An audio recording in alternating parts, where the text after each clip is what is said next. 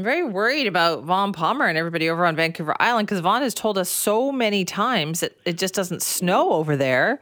And yet I keep hearing that Vaughn, it snowed over there. Are you okay? Yeah, really, really alarming uh, pictures out of uh, Victoria. And the only good thing I can say about it is I'm actually in Vancouver, looking out my window here, and I see it's raining. I hope it's not freezing rain. I hope I can get home tonight to Victoria because. Uh, uh, you know, they're talking about the great 1996 blizzard. It's not that bad in Victoria, but we just, you know, uh, panic at the sight of the first snowflake. So uh, I gather the entire community is traumatized, uh, judging from Kylie Stanton's coverage last night on the Global yeah, News Hour.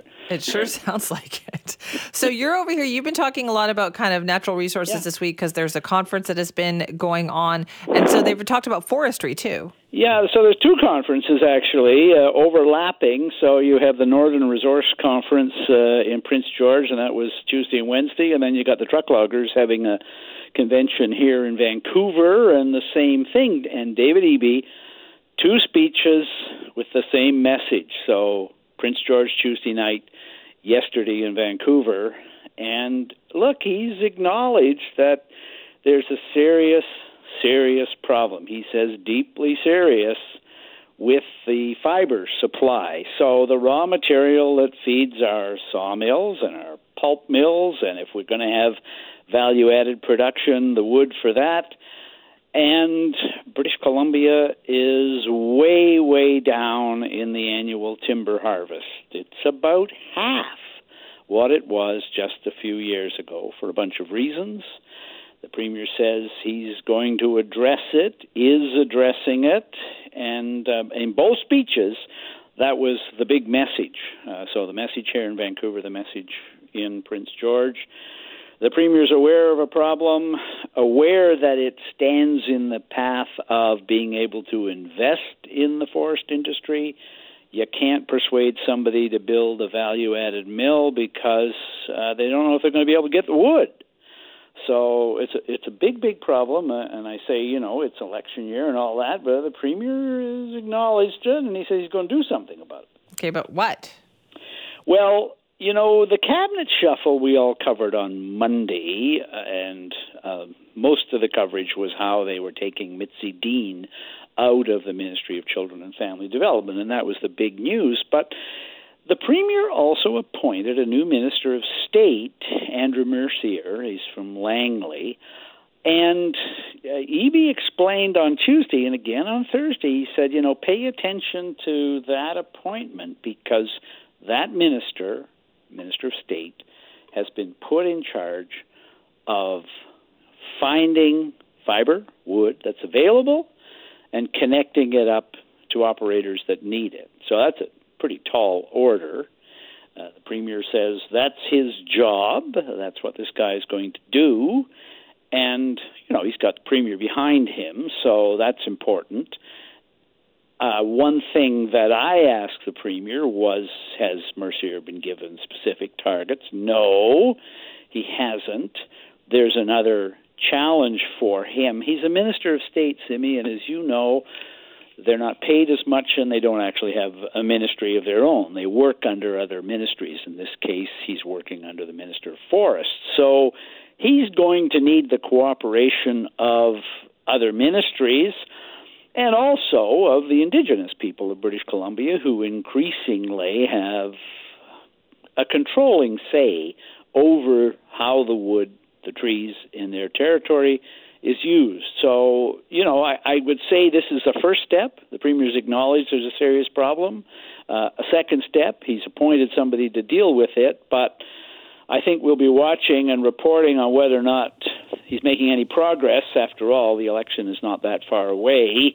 And when your harvest is, as I say, it's about 55% of what it was at the peak uh, you got a long way to go to get up to the level yeah. we need for all those industries. Oh, Vaughn, is there possibly another situation in Surrey for us to talk about? Uh, it's incredible, but uh, thank you so much, Simi, for sending me the latest uh, exchange of correspondence in the long running battle over policing services in Surrey. So the latest entry is from Mike Farnworth, the Solicitor General Minister of Public Safety, and he's written a letter to Brenda Locke and her majority on council out there. Um, one thing to note, and just looking at the letter again, so the letter is this like this week, right? It's a response to a letter that Locke sent to Farnworth two months ago. Like this is this is kind of a slow motion slanging match really that's going on.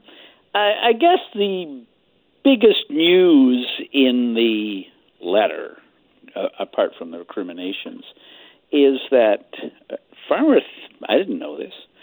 Um, the provincial director of policing services is already dealing with the budget situation out in Surrey. So Farnworth appointed an administrator. The administrator, Mike Serr, produced a budget that went to council on November the 30th.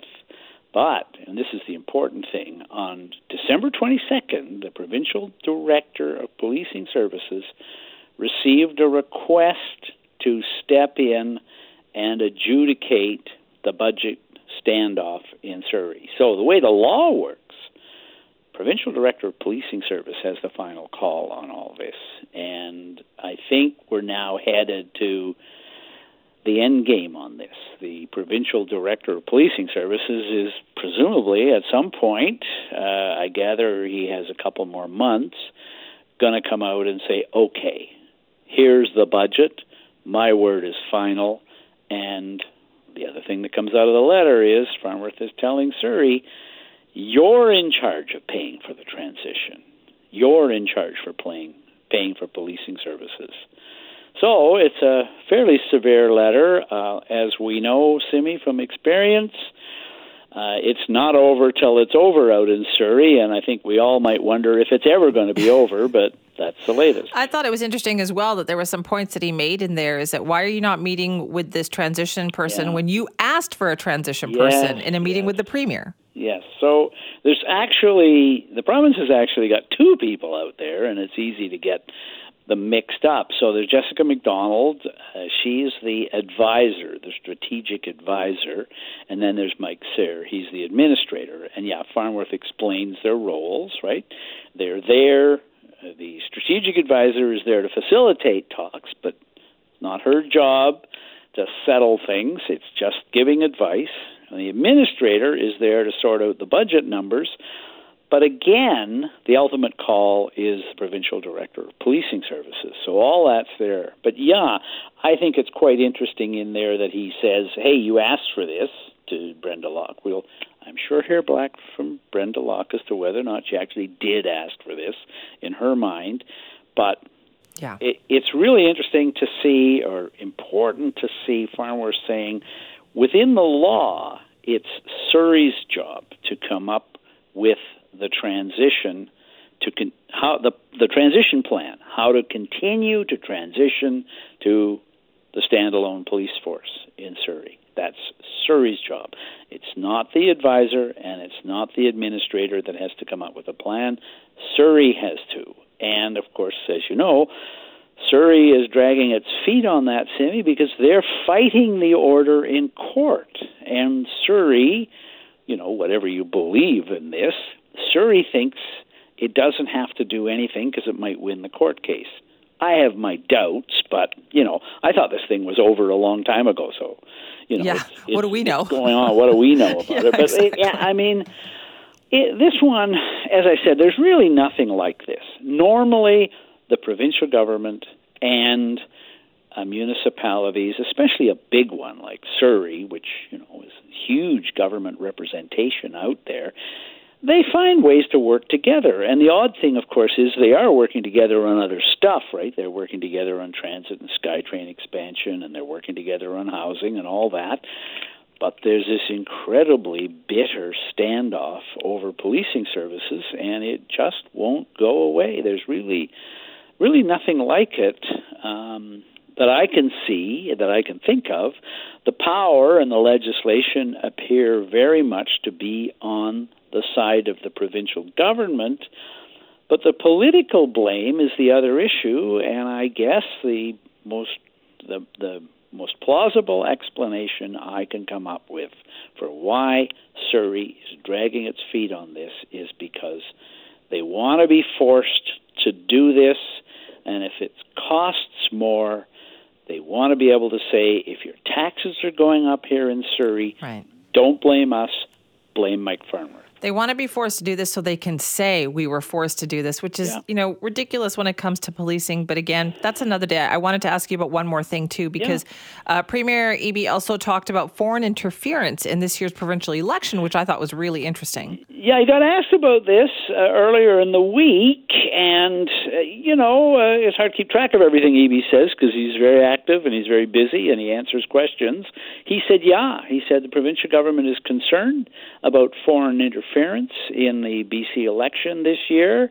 And he said uh, the public service, the head of the public service in BC, has gone to the independent chief electoral officer and said, What resources do you need? We will provide them with you to make it a secure election and to preclude foreign interference. So it's been engaged at that level.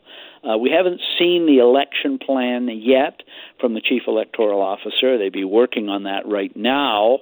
But the fact that Premier is concerned enough to say, if you need the resources, they'll be there. Uh, you can see where that's coming from. I mean, there are enough concerns around the world about foreign interference in elections, and Eby is making it clear there isn't going to be a question about that here. The resources will be there to protect the electoral system. All right, we'll see what happens. That's going to be an interesting one to watch. Uh, Vaughn, thank you. Bye bye, Simi. That is Vaughn Palmer there from the Vancouver Sun.